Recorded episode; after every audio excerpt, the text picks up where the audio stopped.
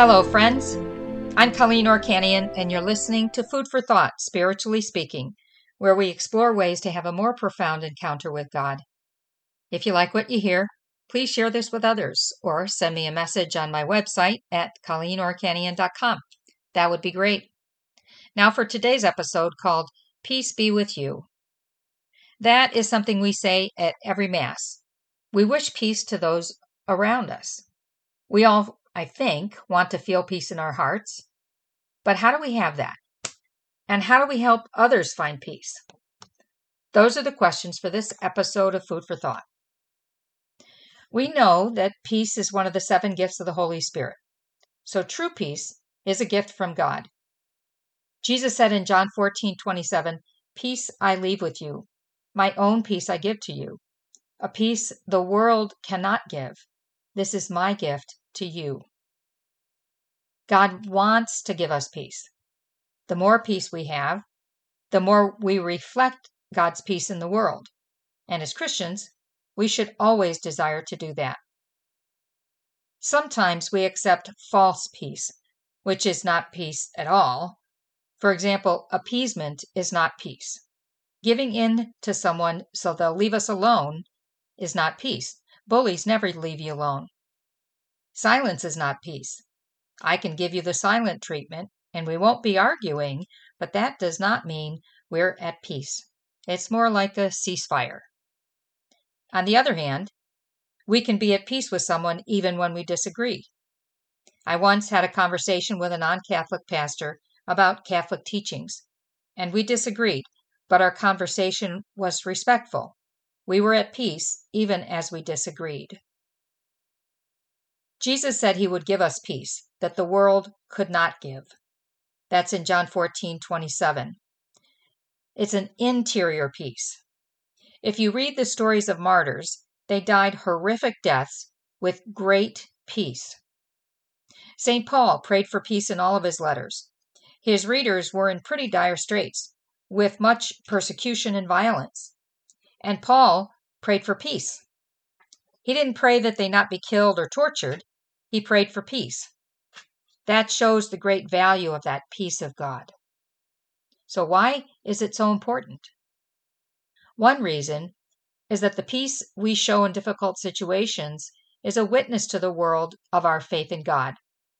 It's not about acting like we have peace, it's actually experiencing that peace of God in our hearts and in our souls. God offers it. We can take it or we can resist it. There are things that steal our peace or try to. The evils of the world. The devil is working hard in the world, and we can see it very clearly. Hate, mass murders, broken families, scandals in the church. It's all very disturbing. It's easy for me to lose my peace when I listen to the news. There were times when I spent a lot of time watching the news and reading political books. It did not bring me peace, quite the opposite. It stirred me up it brought me down. Our personal relationships can steal our peace.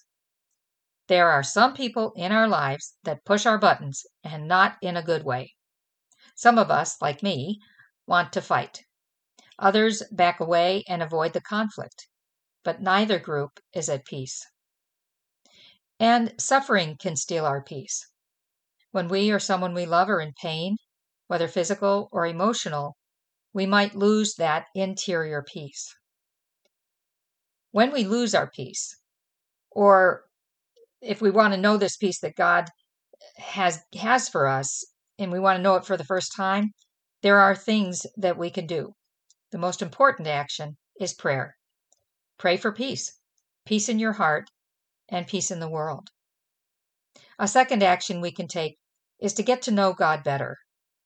If I know God, I can trust him in all things.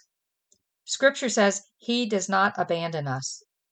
He may allow us to lack things, money, health, or other things in this world, but never himself. Romans 8:28 says that God uses all things for our good. So then I have to ask, do I trust him? Do I believe that he's in charge of the world and he has permitted these evils we experience? Do I believe that he knows what he's doing? Do I believe that He can and will bring good out of evil? Do I believe that He loves me? When I'm able to say yes to those questions, I can actually abandon myself to God. That's what brings peace. Interior peace comes from trust in God. So far, I've talked about our own interior peace. But another equally important aspect is our ability to share that peace with others. Here are several verses to that effect. The first one is Matthew 5 9. Blessed are the peacemakers, for they shall be called sons of God. Sometimes we're not peacemakers. We may even stir the pot and make things worse. When you're in a conflict, pray for wisdom to know how to bring peace into that situation, how to bring Christ's peace to those involved. Another scripture passage, Romans 12:18. If possible, so far as it depends on you, live peaceably with all. This doesn't mean that we become doormats so everyone likes us. That's not really going to happen anyway. But it does mean that we should be kind and charitable. I was once on the receiving end of a great rant. There was nothing I could say or do to calm the other person down, although I did try.